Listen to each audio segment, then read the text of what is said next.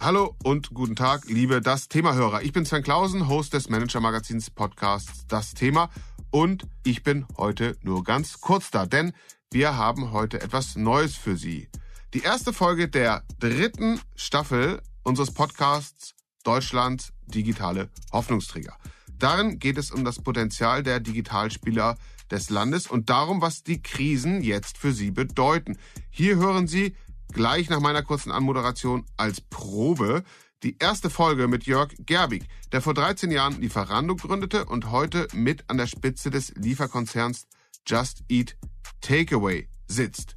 Gehen Sie gern danach oder schon jetzt rüber zum Kanal und abonnieren Sie ihn. Nächste Woche bin ich dann auf diesem Kanal wieder mit der nächsten Ausgabe von Das Thema für Sie da.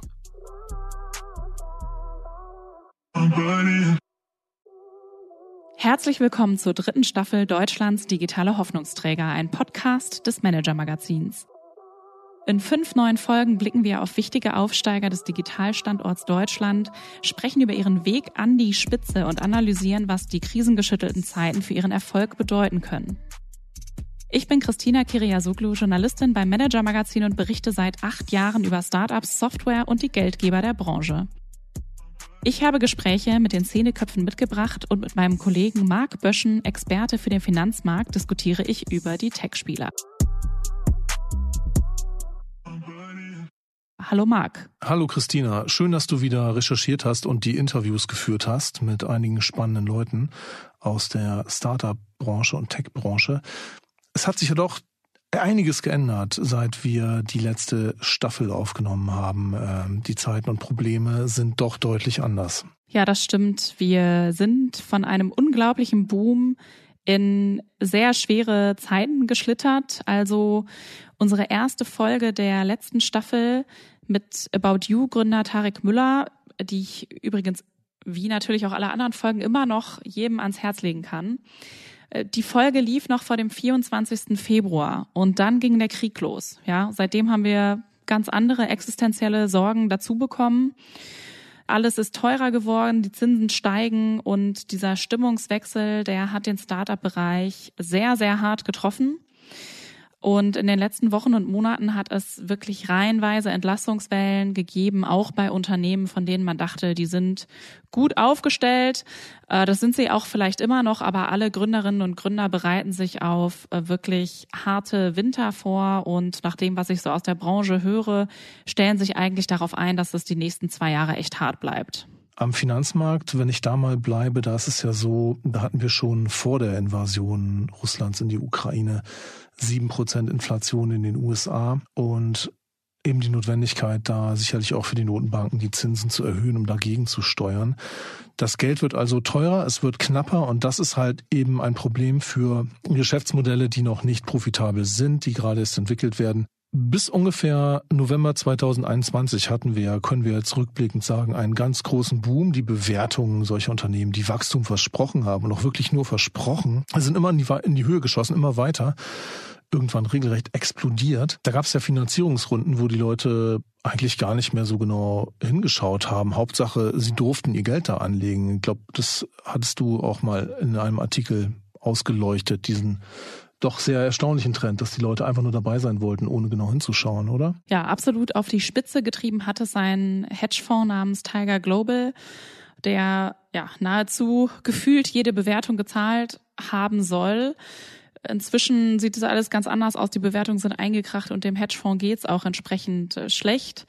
Aber ich erinnere mich noch, noch dran, wie auch da damals ein Partner eines ja, Fonds, den ich schon ein bisschen länger kenne, sagte, Christina, es macht echt keinen Spaß mehr. Also da wurden zum Teil die Bewertungen nochmal innerhalb von zwei Videoanrufen mit Tiger Global dann so in die Höhe gepusht, dass es für alle anderen Risikokapitalgeber eigentlich uninteressant geworden ist, da noch irgendwie mitzuhalten ja, also wirklich, wirklich ein sehr harter Kampf da um die, um die Unternehmen bei sehr schlechter Prüfung der Firmen. Also da gab es wirklich Anekdoten, dass äh, manche Unternehmen mit Präsentationen, die zehn Monate alt sind, Geld eingesammelt haben, weil es so schnell ging, dass sie gar keine Zeit hatten, eine neue, neue Präsentation zu erstellen.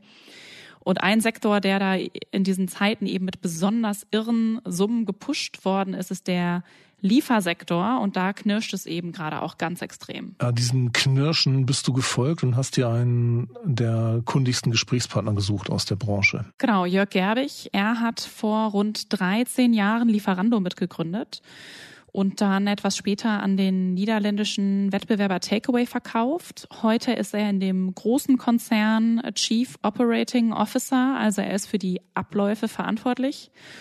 Und ja, also auf dem Markt haben wir eben einmal diese etwas älteren Unternehmen wie Lieferando oder Delivery Hero. Die haben ihr Geschäft mal damit gestartet, eine Website zu bauen, wo alle möglichen Restaurants mit ihren Lieferdiensten drinstehen und man konnte einfach online bestellen. Die Restaurants haben dann das Essen geliefert und haben das Ganze dann erweitert für Restaurants, die keinen Lieferdienst haben. Also diese Firmen unterhalten jetzt auch alle Fahrer und Fahrerinnen und äh, bringen das Essen eben von den Restaurants zu den Bestellenden. Naja, und dann können die Unternehmen dafür halt eine entsprechend deutlich höhere Kommission einbehalten, weil sie eben die, die Fahrer zur Verfügung stellen. So, und jetzt die jüngste Finanzierungswut floss dann vor allem in die Spieler des sogenannten Quick Commerce. Die haben wiederum versprochen, dass sie Lebensmittel innerhalb von gerade mal zehn Minuten bis zu dir nach Hause an die Tür liefern.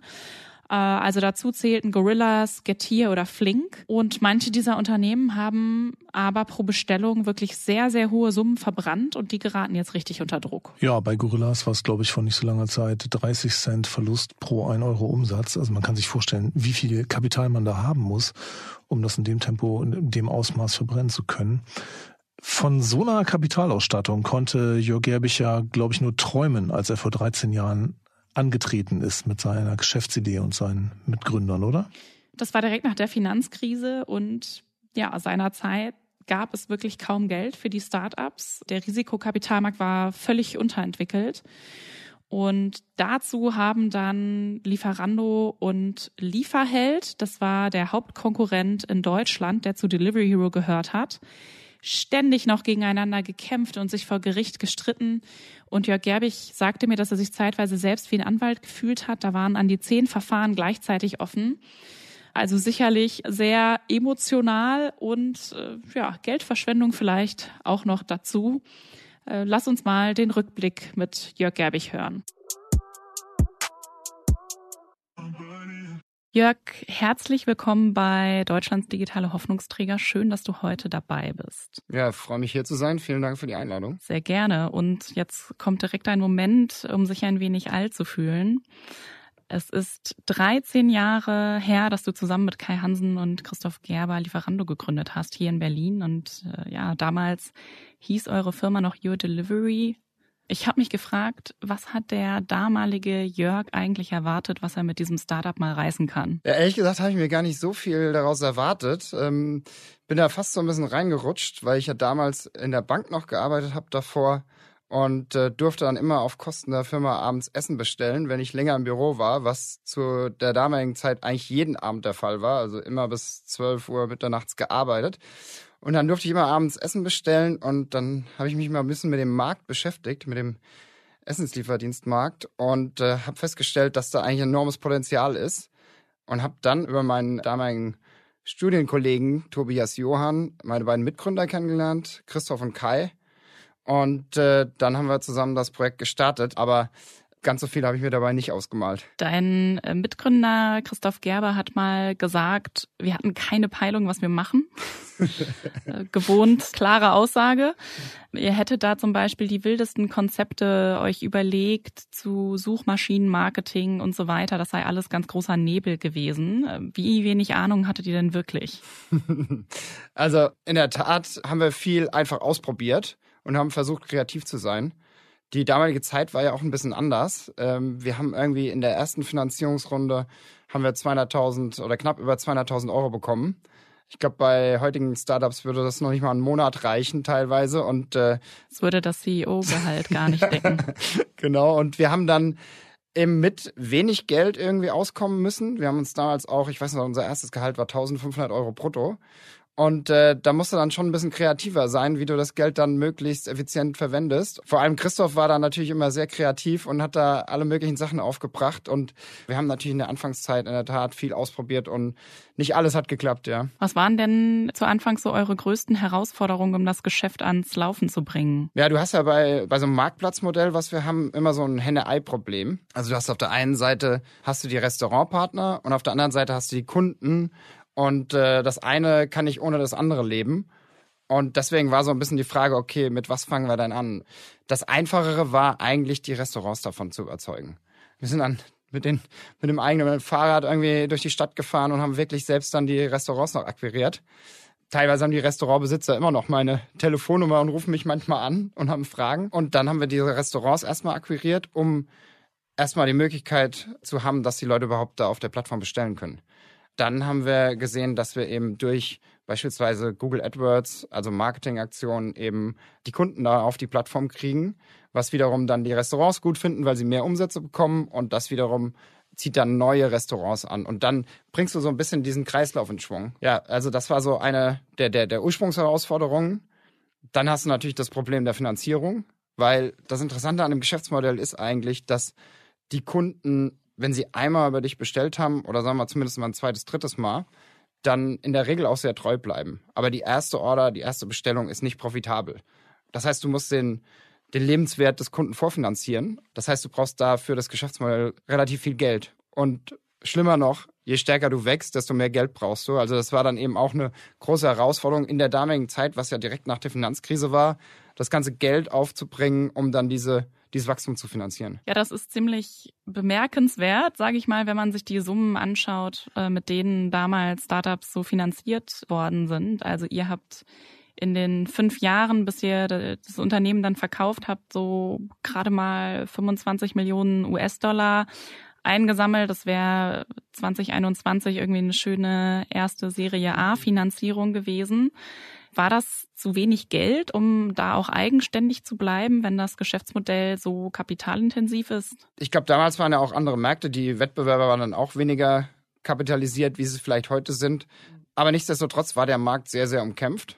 Und äh, wir haben gesehen, dass es einfach Sinn macht, da die Kräfte zu bündeln mit einem anderen Marktteilnehmer, weil im Ende eben der Kundenstamm, den du dir aufbaust, der finanziert am Ende dann die Ausgaben, die du hast, weil die Kunden relativ treu bei dir bleiben und das heißt, Größe ist schon ein sehr wichtiger Vorteil in dem Geschäftsmodell.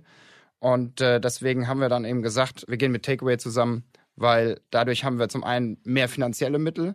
Takeaway war in Holland sehr stark und war schon lange Jahre profitabel. Das heißt, wir konnten den Gewinn aus Holland dann in Deutschland investieren und äh, haben eine größere Nutzerbasis gehabt, weil Takeaway auch in, in Deutschland aktiv war und von daher hat man dann ganz andere Voraussetzungen, um wirklich dann den Markt aufzuräumen. Mhm. Also klar, mit dem großen Partner äh, wurde es dann leichter. Du hast erwähnt, äh, du hast dir 1500 äh, Euro Bruttogehalt gezahlt.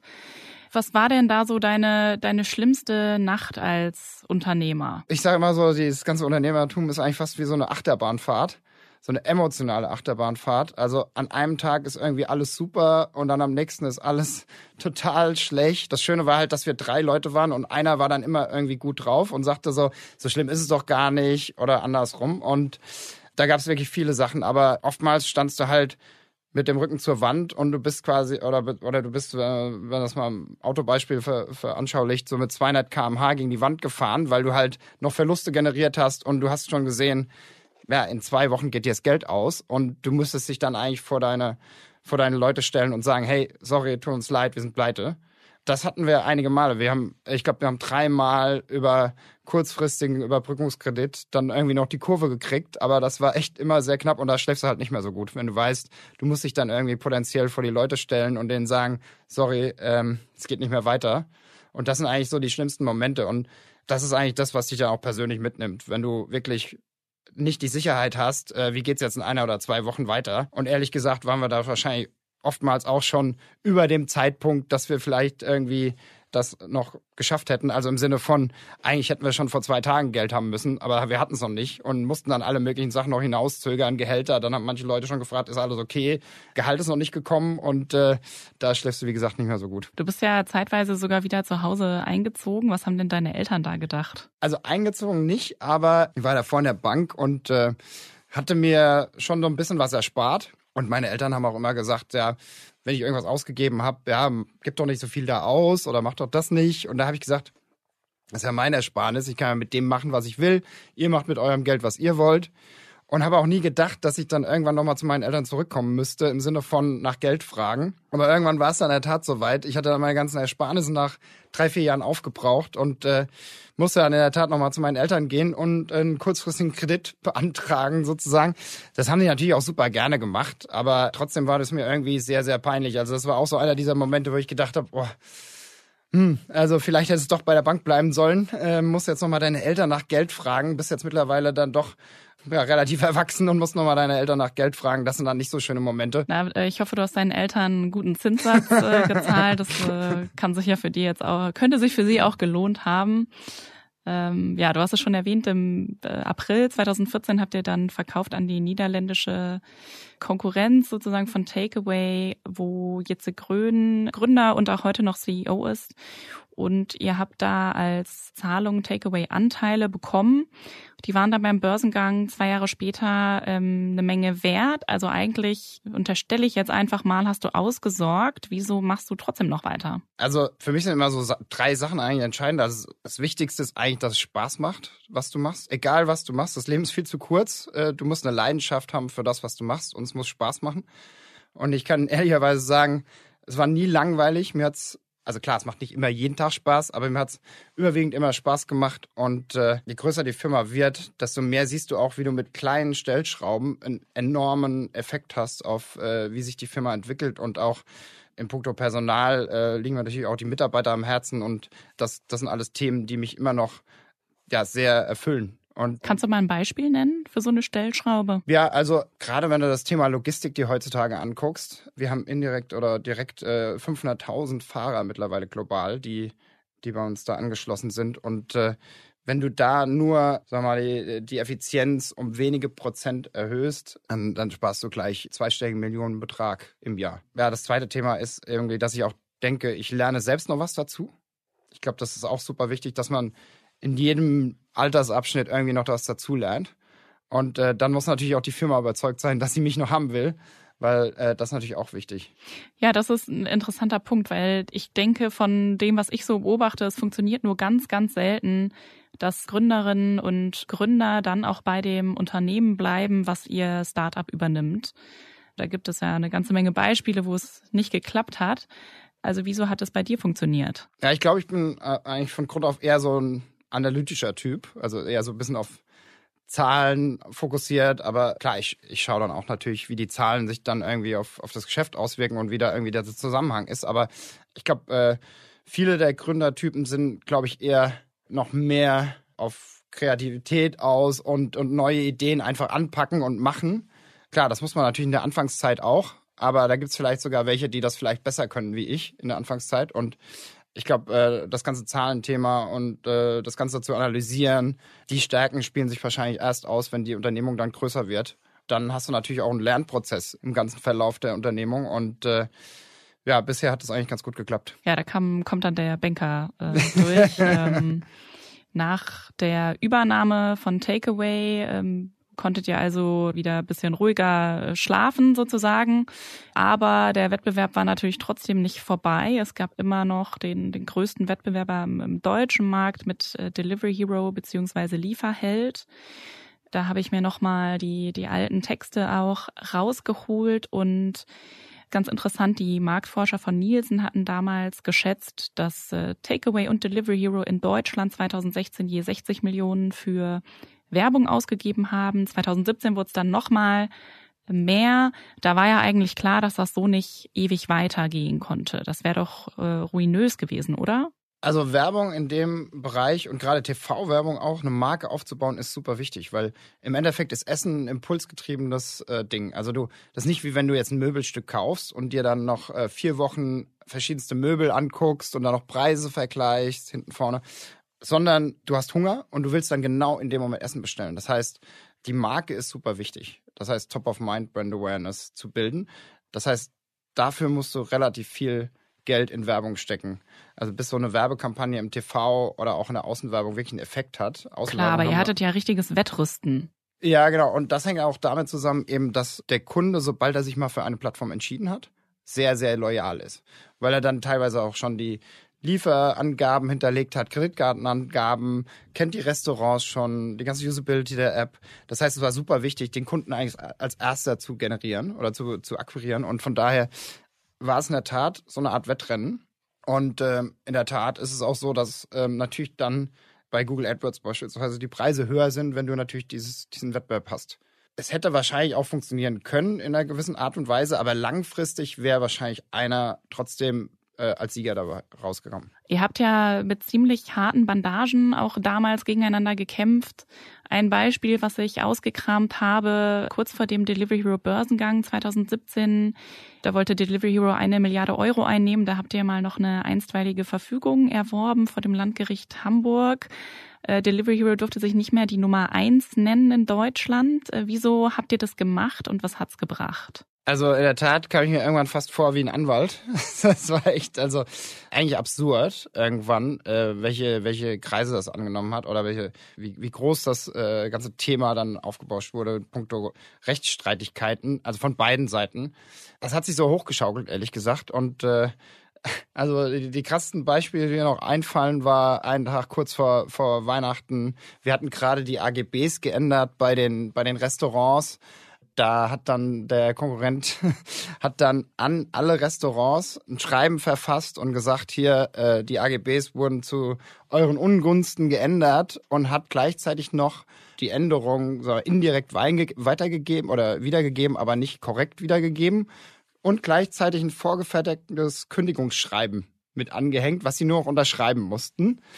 Äh, mit dem Effekt, dass äh, ich glaube, äh, wir hatten 40 Prozent der Restaurants, die es sicherheitshalber einfach unterschrieben haben, an uns zurückgeschickt haben. Und ich glaube, es war ein Tag vor Weihnachten. Wir haben natürlich relativ schnell versucht, eine einstweilige Kündigung rauszukriegen, um äh, das Ganze zu stoppen. Und die Restaurants haben wir natürlich alle versucht anzurufen und zu sagen, das stimmt gar nicht so genau, wie das da äh, wiedergegeben wurde. Nichtsdestotrotz äh, war das ganze Weihnachtsfest in dem Jahr nicht so schön. Also das war echt eins der, der krassesten Beispiele. Aber es gab natürlich auch viele, so, äh, wo wir dann auch rechtlich gegen vorgegangen sind, in der Tat mit einer einstweiligen Verfügung, das eben zu unterlassen. Aber es gab natürlich auch echt Beispiele, wo wir, wo wir uns total absurd da gestritten haben, äh, wenn einer gesagt hat, er hat irgendwie jetzt äh, 3000 Restaurants in Deutschland und äh, hatte aber nur 2000 wo man sich so als Gründer dann denkt, ja, das ist doch gar nicht richtig, das dürfen die auch gar nicht sagen, aber am Ende dem Kunden ist es ja auch total wurscht eigentlich. Und da sind wir dann äh, damals rechtlich gegen vorgegangen auf beiden Seiten. Und bis das Ergebnis da war, hatten beide Seiten zu dem Zeitpunkt dann schon wieder sieben oder achttausend Restaurants. Also es war total absurd. Und dann haben wir auch irgendwann gesagt, das bringt ja beiden Seiten nichts. Die einzigen, die gewinnen, sind die Anwälte und haben uns dann darauf geeinigt, wirklich alle Rechtsstreitigkeiten beizulegen. Also sehr zeitaufwendig und äh, emotional das Ganze auf jeden Fall. Am Ende hat Delivery Hero dann ja das Geschäft in Deutschland an euch äh, verkauft. Damals haben mir so einige Investoren gesagt, ja, das sei absehbar gewesen, weil es für Delivery Hero quasi ein Teil in den sehr äh, breit gestreuten Geschäft ist, während es für Takeaway damals einer der größten Märkte war eben in Deutschland. Also es war klar, Takeaway würde Deutschland, also mit Lieferando eben auf keinen Fall verkaufen. Was war das für ein Gefühl für dich? War das dann trotzdem noch wie ein Sieg? Ja, ich glaube, am Ende haben mit der Transaktion beide gewonnen. Wir haben ja auch einen ordentlichen Preis gezahlt damals für das Geschäft. Von daher ja, tue ich mich schwer mit dazu sagen, das war jetzt ein Sieg oder so. Also ich meine, äh, wie gesagt, ich glaube, es war für beide optimale Auskommen. Also zumindest äh, Niklas Ösberg scheint ja nicht unbedingt davon überzeugt gewesen zu sein, dass es ein guter Ausgang für beide Seiten war, weil er ja dann ein Jahr später, als er wieder durfte vertraglich, sofort wieder einen äh, Deutschlandeintritt gestartet hat. Also wie war denn das für euch? Ich glaube, er hat gedacht, durch das ganze Aufkommen des Quick Commerce bietet sich eine gute Chance im deutschen Markt.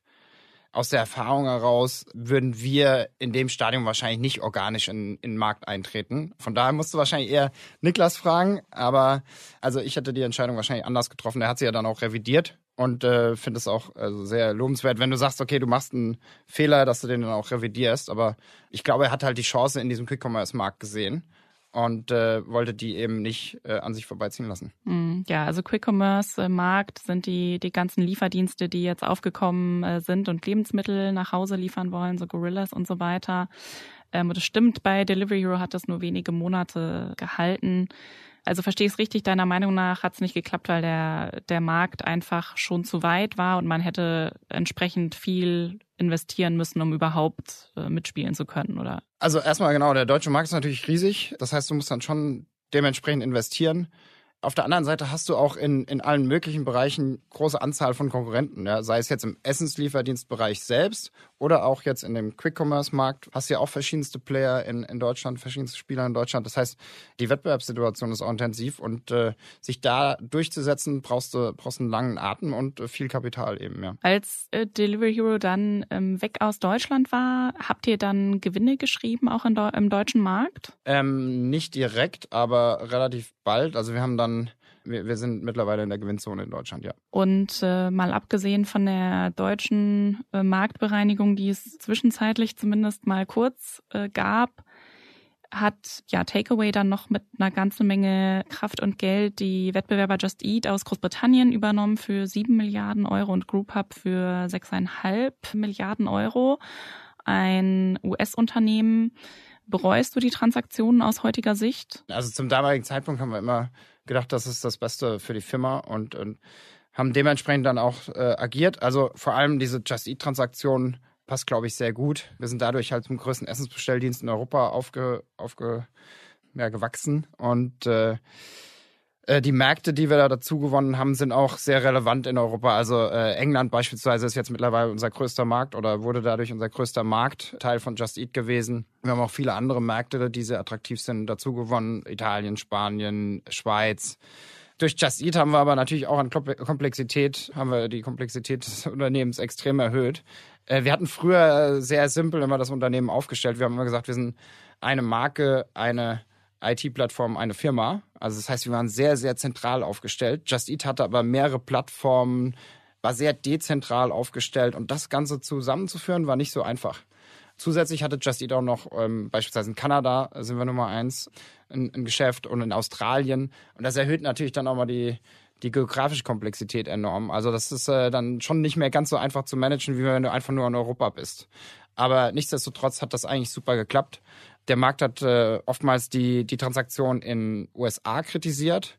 Zu dem Zeitpunkt, als wir das US-Business übernommen haben, war die Marktposition eigentlich von, von Grubhub noch sehr gut. Dann ähm, mit Corona eben sind die Wettbewerber sehr, sehr stark gewachsen, weil die eben vor allem in den nichtstädtischen Bereichen sehr groß waren und äh, viele gute Beziehungen zu vor allem größeren Ketten hatten, dadurch dann eben Marktanteile gesteigert haben. Zusätzlich haben wir dann noch in unserem Hauptmarkt New York sogenannte Fee-Caps gegen uns bekommen. Das heißt, es wurde dann gesagt, du darfst nur noch so und so hohe Kommissionen bei den Restaurants nehmen.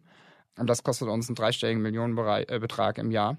Läuft immer noch. Wurde zu Corona-Zeiten eingeführt, aber wurde dann einfach weiter verlängert. Und da sind so ein paar Sachen dann gekommen, die ja gegen uns liefen. Ja, du hast gesagt, beide Transaktionen waren gut für euch zu dem Zeitpunkt, zu dem ihr sie getätigt habt.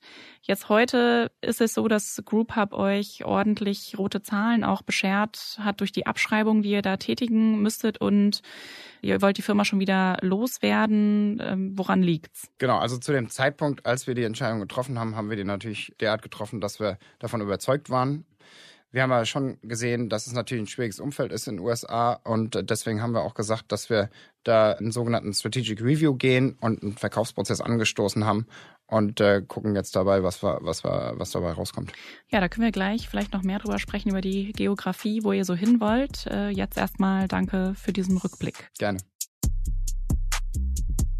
Ja, also da war was los, da ging es hart her. Uns scheint ja so zu sein, dass das Unternehmen mehrfach nah am Absturz gewesen ist. Oder hast du das anders rausgehört? Nee. Meines Wissens war das auch keine Seltenheit. Also bei Delivery Hero soll es bisweilen ähnlich gelaufen sein. Das kann man auch nochmal in der Folge mit dem CTO, dem Technologiechef Christian Hardenberg nachhören.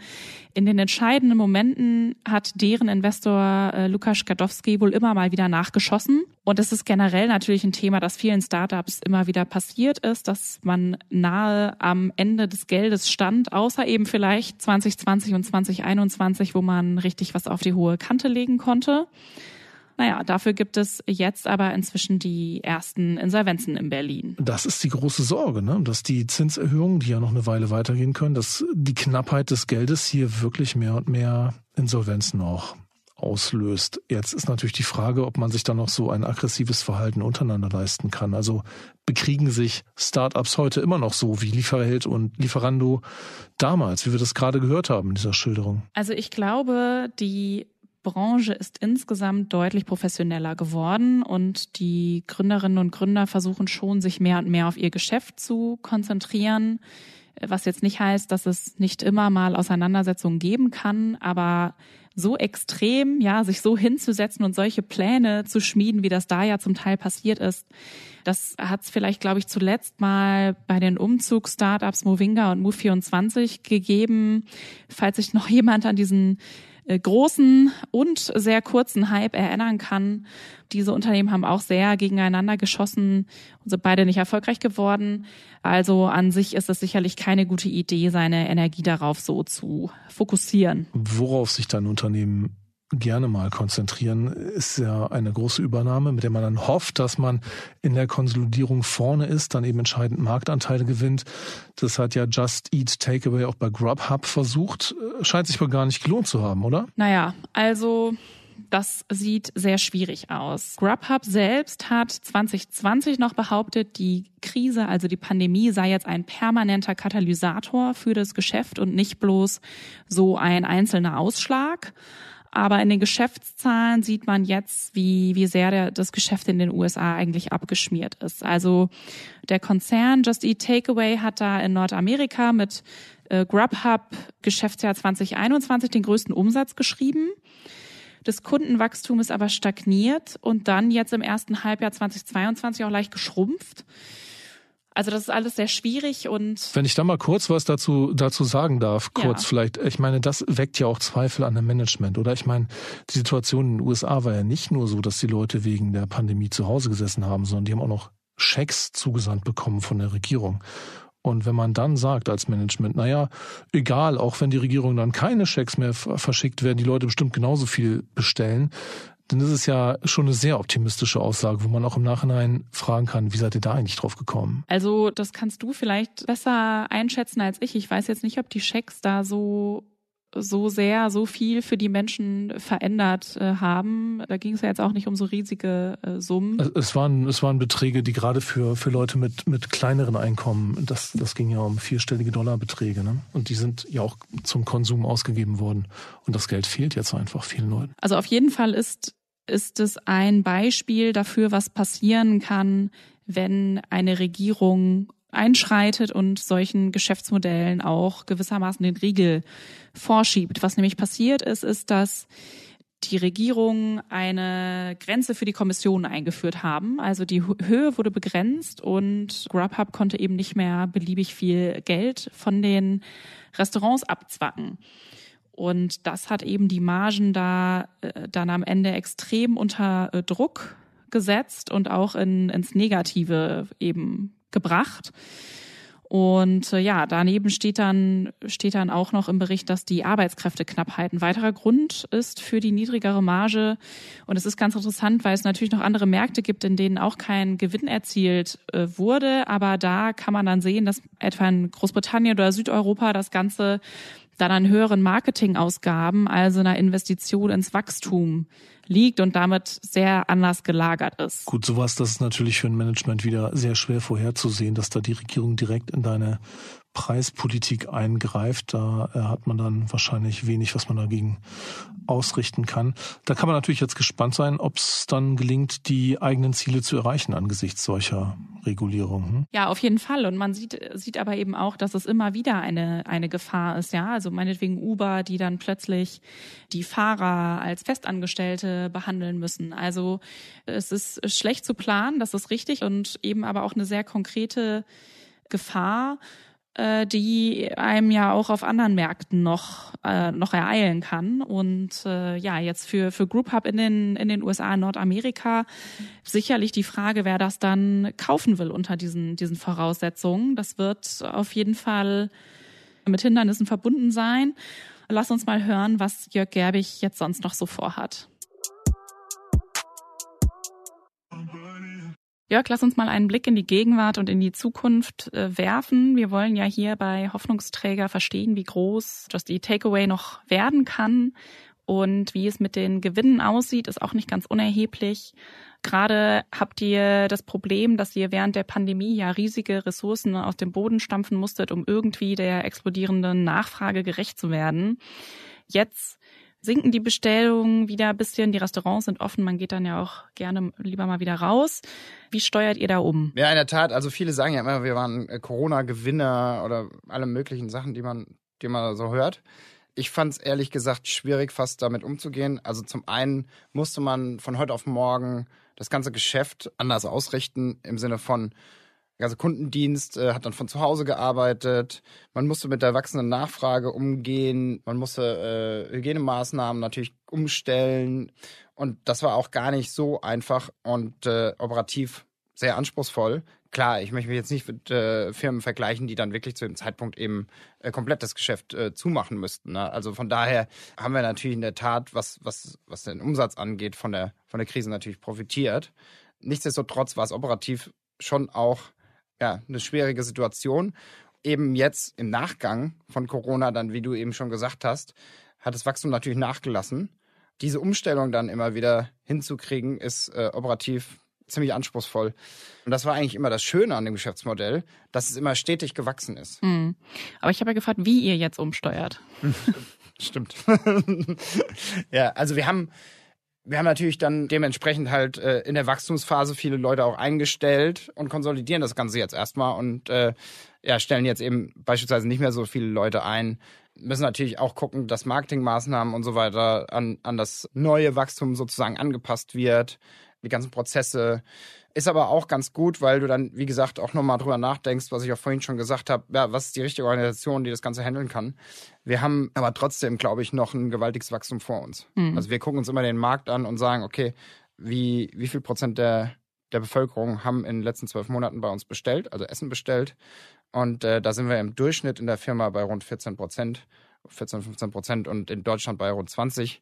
In Ländern wie Holland schon bei 40 Prozent. Deswegen ist es jetzt ein Jahr, wo wir, wirklich, wie gesagt, so ein bisschen das, das äh, ja, langsamere Wachstum handeln müssen. Aber wir gehen schon davon aus, dass wir langfristig noch Wachstum haben. Das heißt, plant ihr auch Entlassungen? Das trifft ja gerade eine ganze Reihe Startups. Also wir haben momentan einen Einstellungsstopp in vielen Bereichen der Firma. Dadurch hast du natürlich dann durch die Fluktuation zwangsläufig im Zweifel schon einen Rückgang der Mitarbeiterzahl insgesamt. Ihr betont ja sehr oft, dass euch Profitabilität äh, wichtig ist. Im letzten Jahresbericht stand, dass es eure DNA äh, sei. Gut äh, gelesen. Mhm, ja, das war ein Zitat äh, des CEOs. Äh, aber ihr rechnet euch die Zahlen ja da auch sehr schön, sage ich mal, in, im Geschäftsbericht mit dem, mit dem angepassten operativen Verlust, wo ja auch eine ganze Menge ausgeklammert wird an so Akquisitionskosten, äh, wobei es ja ganz klar auch eure Strategie ist, eben Firmen zu übernehmen, zu verkaufen. Wann werdet ihr denn unter Berücksichtigung all dieser Kosten profitabel? Also für uns oder für mich zählt eigentlich am Ende dann, wie gesagt, das operative Ergebnis. Und wenn du noch einen Schritt weiter gehst, dann der Cashflow. Also generierst du wirklich mit deinem Geschäftsmodell ähm, Cash. Und äh, du hast noch, äh, sagen wir mal, rund, wahrscheinlich so rund 200 Millionen, die unterhalb des operativen Ergebnisses an, an Cash kommen, relevanten Sachen kommen. Das heißt, dann bist du dann wirklich profitabel, dass du wirklich Cash generierst. Ich glaube, solche außerordentlichen Effekte hast du immer. Und die musst du, glaube ich, schon aus dem operativen äh, Ergebnis rausrechnen. Beispielsweise so eine Abschreibung, wie du vorhin gesagt hast, bei GrabHub ist auch nicht Cashflow-relevant an sich, weil das war ja ein Buchwert, der dann abgeschrieben wird. Am Ende des Tages zählt es halt, ob du mit dem Geld, was du in der Bank hast, über die Runden kommst. Und das ist, glaube ich, das Wichtigste. Aber wenn du ständig Firmen kaufst und verkaufst und äh, dann hier und da mal Abschreibungen hast, also es ist ja das, was am Liefermarkt äh, ständig passiert. Wie aussagekräftig ist denn dann so ein angepasstes EBITDA? Ja, also ähm, wir in der Tat waren wir in der Ta äh, Vergangenheit relativ akquisitiv. In den letzten Jahren ähm, wurde es dann auch ein bisschen weniger. Also wir haben jetzt, klar, die letzten beiden waren ein bisschen größere Transaktionen, aber an sich sehen wir uns jetzt geografisch ganz gut aufgestellt und äh, werden wahrscheinlich erstmal so das, das Geschäft so weiter fortführen, wie es, momentan da ist. Von daher sind es meiner Meinung nach schon außerordentliche Sachen, die dementsprechend dann auch als außerordentliche Sachen berücksichtigen musst in der, in der äh, Bilanz oder in der Gewinn- und Verlustrechnung. Und kannst du sagen, wann ihr profitabel werden wollt? Also operativ äh, sind wir im zweiten Halbjahr, werden wir profitabel. Auf diese angepassten Auf diese EBITDA-Basis. EBITDA-Basis, Mhm. genau. An sich bei uns gibt es ja jetzt auch nicht so viele Anpassungen. Wie gesagt, es gibt da nochmal einen Unterschied, ob du eben Cashflow-relevante Sachen dann noch mit reinnimmst. Aber da gibt es auf jeden Fall Firmen, die äh, weitaus mehr Fußnoten bei dem angepassten EBITDA haben wie wir. Also wir sind da relativ nah am, am tatsächlichen EBITDA dran. Ihr habt ja vor allem zwei Geschäftsmodelle. Einmal das Vermitteln von Lieferdiensten über Website von Restaurants, die eben selber liefern und dann auf der anderen Seite das Anbieten eines Lieferdienst, wo ihr die Fahrer beschäftigt für Restaurants, die keine eigenen Lieferanten haben. Und bei diesem letzteren Modell hattet ihr ja lange Zweifel, dass es profitabel zu bekommen sei. Inzwischen habt ihr eure Meinung geändert. Wieso? Ja, der Markt hat sich auch ein bisschen verändert und äh, wir sind mittlerweile halt in einer ganz anderen Skalierungsstufe. Die Skalierung ist eigentlich ein sehr wichtiges Thema bei der ganzen Sache, weil dadurch hast du ein viel stabileres Geschäft und kannst auch das Geschäft besser planen. Ganz einfaches Beispiel, nehmen wir an, du hättest eine kleine Stadt und äh, da wären nur drei Fahrer von dir und dann ab und zu erscheint einer nicht zur, zur Arbeit, dann sind zwei Drittel der Fahrer nicht da. Und, oder es regnet auf einmal und dann hast du ganz, hast du viel andere Ausschwünge, wie wenn du, wenn du beispielsweise ein großes Geschäft hast, was du, was du zu einer gewissen Skalierungsstufe gebracht hast und dann müssen die Fahrer auch nicht so weit fahren, bis sie beim nächsten Restaurant sind. Also das heißt, Größe und Skalierung ist bei dem Modell sehr, sehr wichtig. Und wir haben natürlich auch über die Jahre hinweg dazugelernt, Algorithmus verbessert beispielsweise. Das andere Thema ist, ich sehe auch, dass die Konsumenten eine andere Bereitschaft haben, für den Service zu zahlen. Als wir mit Logistik damals gestartet sind, und wir gucken uns auch immer an, wie auf dem Marktplatzmodell, also wenn die Restaurants selbst ausliefern, liefern, die Lieferkosten sich entwickelt haben. Damals hat die Vielzahl der Lieferrestaurants, die selbst ausgeliefert haben, keinerlei Liefergebühren genommen in Deutschland. Ich glaube, die Zahl war bei 80 Prozent der Marktplatzrestaurants, haben keine, also null Liefergebühren genommen. Heutzutage ist es eigentlich gang und gäbe, dass ein Restaurant Liefergebühren nimmt. Das heißt, die Bereitschaft zu zahlen ist auch in Deutschland gestiegen.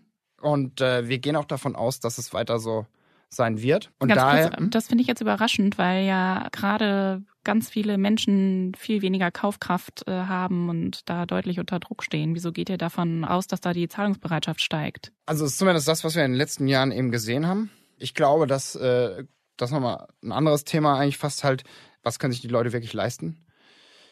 Da gehe ich davon aus, dass, dass natürlich die Leute vielleicht nicht mehr so oft ins Restaurant gehen werden, weil dort nämlich die Getränke halt vor allem auch ein großer Faktor sind, die teuer sind. Und man dann sagt, man bleibt vielleicht zu Hause und äh, bestellt sich jetzt eine Pizza nach Hause, spart dann zumindest die Getränke. Und wir reden da ja auch nicht über, also unsere durchschnittlichen Lieferkosten in Deutschland sind immer noch relativ gering im Vergleich zu anderen Ländern. Wenn man sich so Länder wie Australien anschaut oder also im angelsächsischen Bereich vor allem äh, Australien, Kanada, USA, sind die Lieferkosten ein Vielfaches höher und auch die Bereitschaft, Trinkgeld zu zahlen. Deswegen sind wir eigentlich in den Ländern, beispielsweise Kanada, machen wir 100 Prozent unserer Bestellungen mit unserer eigenen Logistikflotte. Und dort ist das äh, Logistikgeschäft beispielsweise schon profitabel. Während es in Europa in manchen Ländern vielleicht auch schon profitabel ist, aber nicht in allen.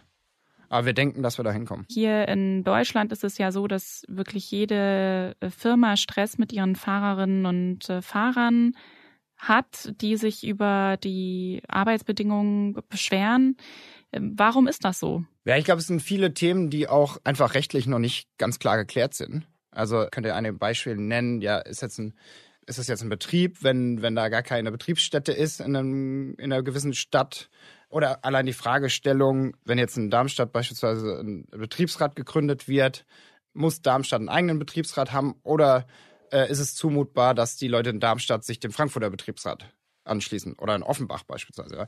Solche Fragen äh, sind oftmals jetzt vielleicht noch gar nicht geklärt, weil in der digitalen Welt solche Fragen noch nie zu beantworten waren und äh, deswegen gibt's da halt auch immer dann noch äh, Fragestellungen, die man eben klären muss. Grundsätzlich ist aber so schon, dass wir dass wir von Anfang an eben das Angestellteverhältnis in, in Deutschland für die Fahrer hatten. Damals auch als, als einzige wirklich 100 Prozent unserer Fahrer angestellt haben und immer noch haben. Eben da versuchen, auch faire Arbeitsbedingungen aufzustellen.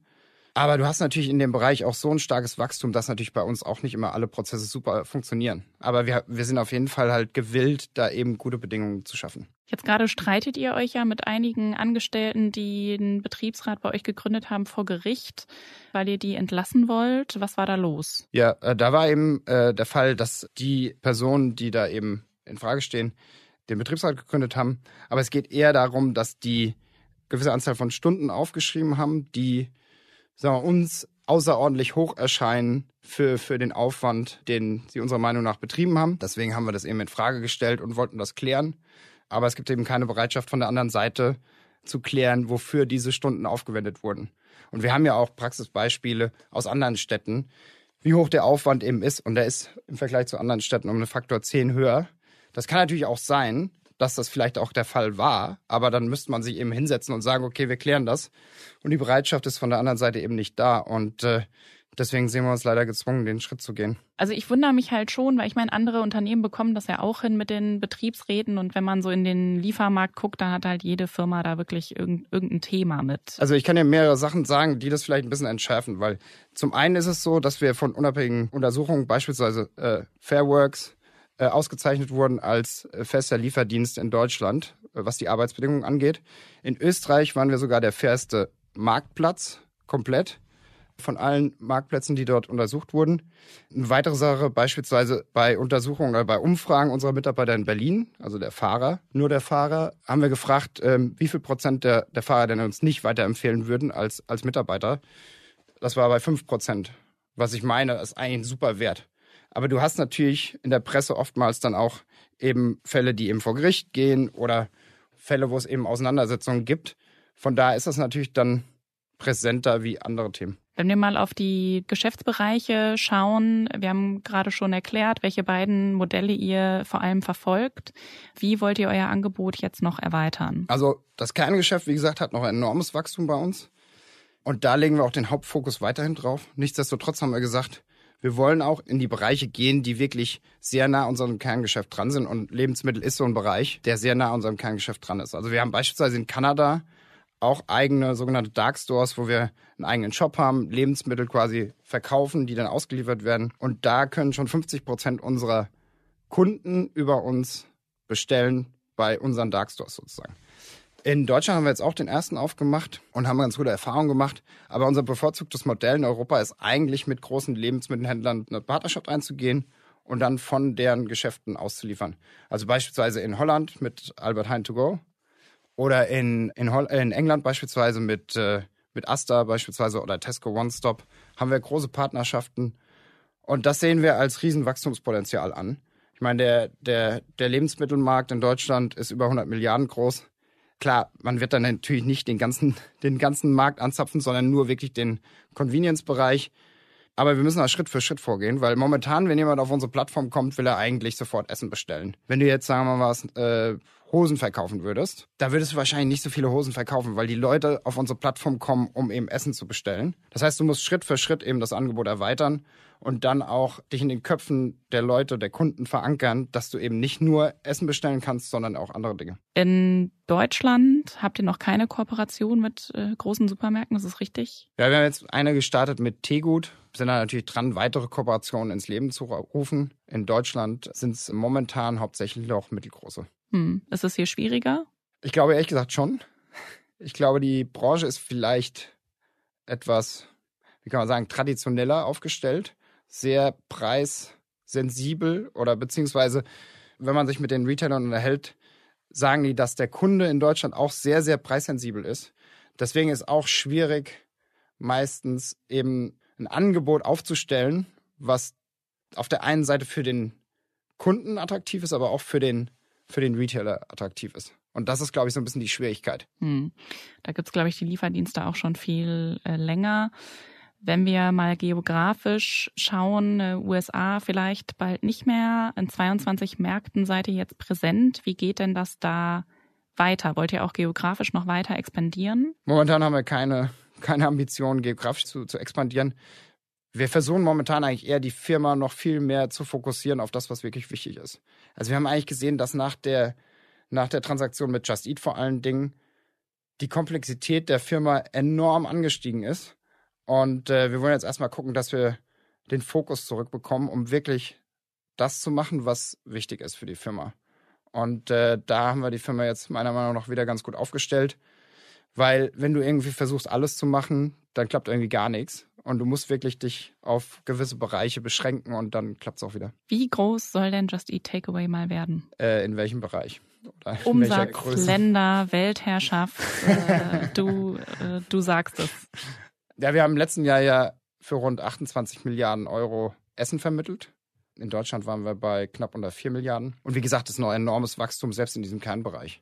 Also über alle Länder hinweg haben in den letzten zwölf Monaten erst rund 15 Prozent der Bevölkerung bei uns bestellt. Und wenn man sich so die am weitesten fortgeschrittenen Länder anguckt, wie Holland, sind wir bei 40 Prozent. Das heißt, da ist noch ein enormes Wachstum vor uns. Und äh, das ist nur das Kerngeschäft. Und dann, wie gesagt, gibt's noch die ganzen anderen Bereiche.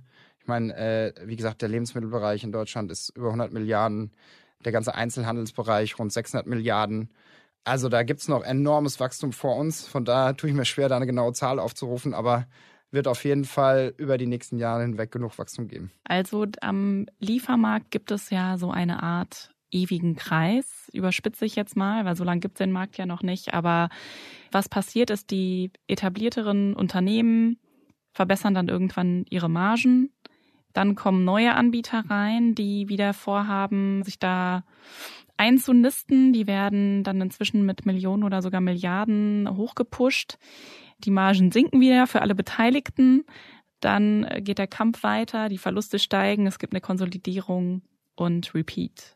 Gibt es da denn ein, ein Ende von diesem ewigen äh, Kreis? Also ich glaube, momentan ist, äh, ist auf jeden Fall erstmal, sag mal, ob das ein Ende ist, äh, weiß ich noch nicht, kann ich schwer vorhersagen, aber momentan hat auf jeden Fall jemand erstmal den Stöpsel gezogen, weil eben durch die höheren Zinsen jetzt viele Geschäftsmodelle einfach nicht mehr finanziert werden. Und äh, der Fokus viel mehr auf Profitabilität ist. Und äh, es gibt vielleicht noch Geld im Markt, aber das ist auf jeden Fall vorsichtiger geworden. Von daher glaube ich, dass wir zwar in den vergangenen, gebe ich dir recht, 10, 15 Jahren das gesehen haben, was du gerade beschrieben hast, aber dass momentan da erstmal eine Pause eingelegt wird und äh, sich jetzt die Geschäftsmodelle etablieren müssen, die wirklich auch nachhaltig profitabel sein können. Hm.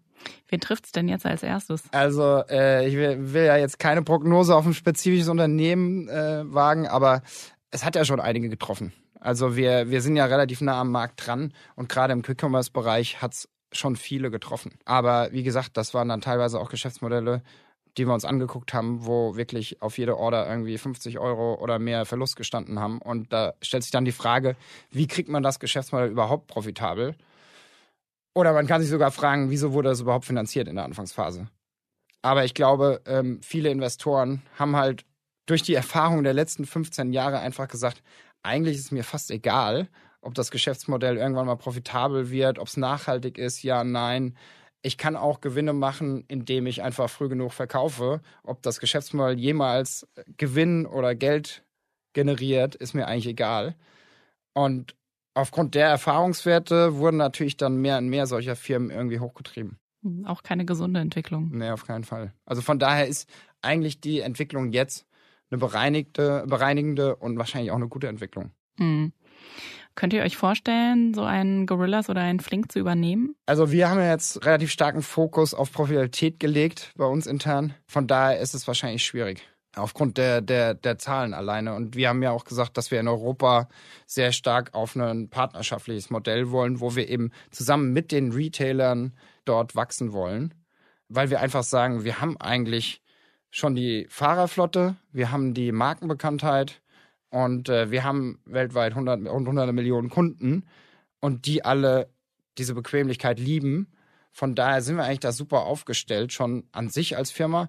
Wir müssen einfach nur die Partner finden, mit denen wir zusammen dann wachsen. Wenn wir mal auf die Lage gerade schauen, Kapitalmarkt, Energiekrise, ähm, eine ganze Menge Themen, die uns leider beschäftigen.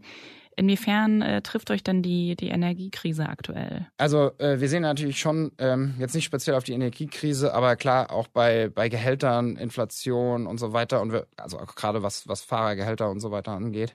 Aber ich glaube, es gibt wahrscheinlich Firmen, die da deutlich stärker betroffen sind und vor allem auch unsere Partner, also gerade was Restaurantbetriebe angeht. Und wir leben natürlich, weil unsere Partner erfolgreich sind.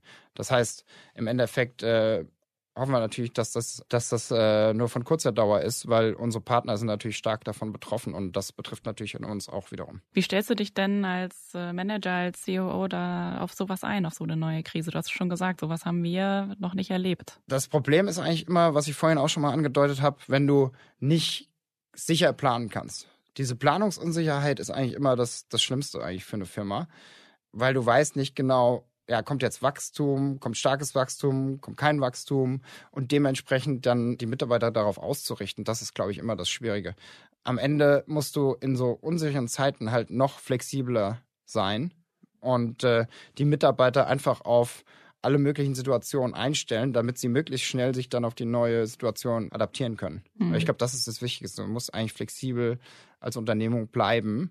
Und äh, das Gute ist eben, dass wir in der Vergangenheit halt ja eigentlich einen konstanten Wandel der Organisation hatten durch die Übernahmen, durch die die, die Fusionen, die wir hatten in der Vergangenheit und die Mitarbeiter dadurch diesen konstanten Wandel eigentlich ganz gut gewohnt sind. Hm. Und dann kommt es äh, oft trotzdem doch, doch nochmal ganz anders, als man dachte. Ja. ja. Jörg, vielleicht noch abschließend.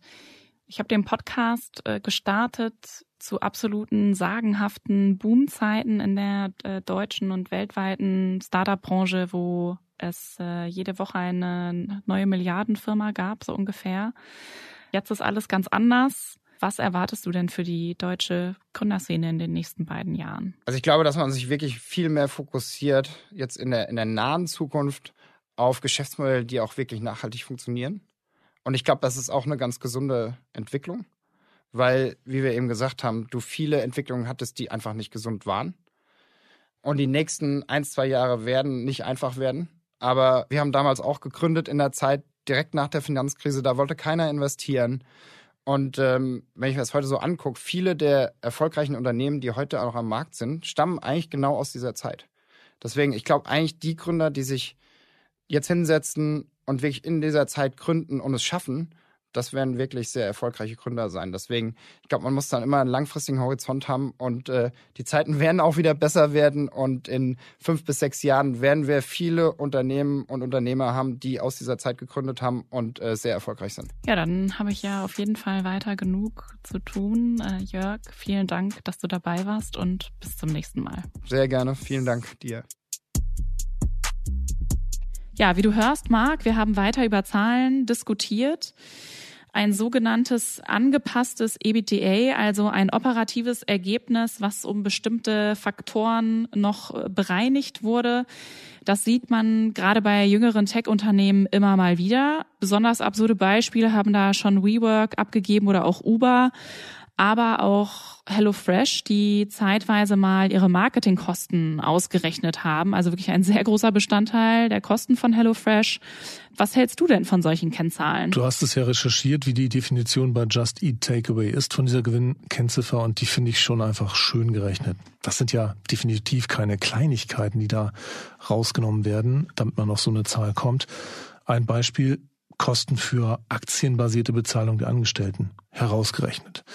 Das sind ja oft bedeutende Beträge bei Tech-Unternehmen. Oder auch Übernahmekosten einfach rausgerechnet, sind außen vor. Dabei waren die ja erheblich, ne? wegen großer Deals. Wir haben jetzt schon öfter Grubhub erwähnt. Für mich gilt einfach, wer zu viel herausrechnen muss, um dann am Ende einen Gewinn zeigen zu können, der präsentabel ist, der hat es offenbar nicht leicht mit seinem Geschäft. Und das ist dann ja ein Warnsignal für Investoren. Ja, im jüngsten Quartalsreport, also Q3, da war mal wieder eine Grafik aus der, aus der Tech-Welt, die mich besonders beeindruckt hat, sage ich mal, im negativen Sinne. Und zwar wurde da eben dieses angepasste operative Ergebnis gegenübergestellt vom ersten Halbjahr 2022. Da war es negativ, minus 134 Millionen. Und daneben war dann eine, ein Balken, darüber steht positiv, eine Fußnote mit einer 2 dran. Da findet man dann, okay, not to scale, also quasi relativ nicht passend zu dem Verlust, der davor steht. Ich kriege aber auch keine Zahl geliefert, sondern es soll mir einfach nur sagen, okay, das angepasste EBTA ist jetzt äh, positiv, aber wie genau, naja, das verraten wir jetzt nicht. Und ja, also ich kann es nicht nachvollziehen. Ja, also das, das ist ja wirklich, das ja, ja. wirkt unseriös. Ne? Ich meine, dass die dann sagen, okay, ihr dürft jetzt nicht das Lineal äh, anlegen und ausrechnen, wie hoch wir den Gewinn schätzen fürs Quartal. Aber dann lässt man es besser, dann braucht man noch keine Grafik zu machen. Ja. ja. Äh, überhaupt, ja. Also das Thema Fußnoten im Geschäftsbericht, du und ich, wir wühlen uns da gerne durch, weil da dann spannende Dinge drinsteht, über die man auch berichten kann. Aber Investoren, die müssen es nicht wie mir gerade der 75-jährige Fondsmanager Joel Tillinghast sagte, der ist bei Fidelity, hat jetzt seit 1989 doppelt so viel Rendite wie der US-Aktienmarkt geschafft, also sehr erfolgreich. Aber der sagt, nein, also wenn da zu viel Fußnoten im Geschäftsbericht sind, ich bin ja nicht äh, ein Shortseller oder die Staatsanwaltschaft, ich muss das nicht rausfinden, warum die so viel Fußnoten machen. Ich klapp das Ding zu und ich nehme den nächsten Geschäftsbericht vom nächsten Unternehmen und dann investiere ich vielleicht da. Ne? Mhm. Und das kann man ja durchaus verstehen. Ja, ich finde es auch äh, freundlich gesagt irreführend. Für mich bleibt die Frage groß, ob es diese Unternehmen eben schaffen, dann irgendwann wirklich profitabel zu sein. Was glaubst du denn, Marc? Es ist natürlich plausibel, wenn es denn eine dauerhafte Konsolidierung gibt, dass man dann profitabel ist. Dass bei, wir haben es ja auch schon gesehen, also zum Teil haben die ja auch Delivery Hero mit Lieferungen aus Restaurants Geld verdient. Ne? Es war ja vor allen Dingen das Gorillas-Desaster, was die Verluste dann erzeugt hat. Ich frage mich natürlich, ob im nächsten Boom nicht gleich wieder die nächste Runde an Konkurrenten auftritt. Geld ist dann wieder billig und man sagt, schau mal, die verdienen Geld, können wir auch. Und dann geht das Ganze wieder los. So ähnlich wie in der Luftfahrtbranche, wo es halt seit Jahrzehnten so ist. Wenn es billiges Geld gibt, kommt wieder irgendwie um die Ecke, der, der mietet ein paar Flugzeuge und macht dann der Lufthansa Konkurrenz. Was meinst du, gibt es da dauerhafte Markteintrittsbarrieren, die sowas verhindern, anders als zum Beispiel in der Luftfahrt? Also ich sehe bisher keine was natürlich immer mal gesagt wird durch Automatisierung, dies und das, kriegen wir das alles viel effizienter hin und unsere Margen werden besser und wir werden das Modell dann zum Erfolg tragen. Aber bewiesen hat es ja immer noch keiner, dass es eben so geht. Kann das jetzt in Zukunft geschehen? Keine Ahnung. Ich glaube wirklich, dass es in diesem Bereich der Lieferung so viele Faktoren gibt, die, die schlecht äh, planbar äh, sind, wie Wetter, Verfügbarkeiten von, von Lebensmitteln und was weiß ich. Also selbst wenn, was aktuell eigentlich noch keine Option ist, selbst wenn es dann funktioniert, diese sehr kleinen Lager, also richtig zu automatisieren, kann man zwar Geld sparen, aber der größte Faktor ist immer noch die Auslieferung. Und da sollten ja eigentlich die Fahrerinnen und Fahrer eher mal besser bezahlt werden, als eben immer schlechter. Das ist ja auch ein großer Streitpunkt immer zwischen den Unternehmen und den, und den Mitarbeitenden. Also ich bin da äh, skeptisch, aber was man eben auch sieht, obwohl wir, sage ich mal, das ganze Spiel mit den Unternehmen Foodora und Deliveroo in Deutschland auch schon durchgespielt haben, kommt dann doch wieder jemand, der es eben finanziert und der es mit sehr viel Geld finanziert. Also bleibt abzuwarten. Jetzt gerade ist sicherlich erstmal eine Konsolidierungsphase, aber wer weiß, was danach kommt. Mm -mm. Ja, äh, klingt in der Tat nicht ganz leicht. Ja, äh, aber immerhin spannend. Also es gibt einiges zu schreiben weiterhin, sind wir hoffnungsvoll. Das stimmt. Das ist ein Sektor, an dem wir sicher dran bleiben. Und es wird sehr interessant zu sehen, wer jetzt in einem Jahr überhaupt noch übrig ist. Naja, und nächste Woche, Marc, da geht's mal um ein ganz anderes Thema mit dem nächsten Hoffnungsträger, mit Jana Ensthaler. Sie ist Gründerin und Partnerin des 100 Millionen Euro schweren Green Generation Funds. Das ist in der Tat spannend, denn ich kann mir gerade noch ohne Lieferando was kochen oder auch, wenn ich ein bisschen vor die Tür gehe, was zu essen holen. Aber die Klimawende werde ich nicht ganz allein schaffen. Von daher bin ich da sehr gespannt, was da Venture Capital beitragen kann zur Lösung dieses großen Problems. Freue ich mich drauf. Bis dann, Christina. Bis dann, Marc. Das war Deutschlands digitale Hoffnungsträger, ein Podcast des Manager Magazins. Ganz herzlichen Dank an unseren Gast Jörg Gerbig und wenn es Ihnen gefallen hat, liebe Hörerinnen und Hörer, können Sie uns abonnieren. Überall, wo es Podcasts gibt. Die Produktion ist von Luca Ziemek, die Musik von Philipp Fackler und das Editing von Julia Wehmeier. Die Moderation ist von Marc Böschen und das Interview ist von mir, Christina Kiriasoglu.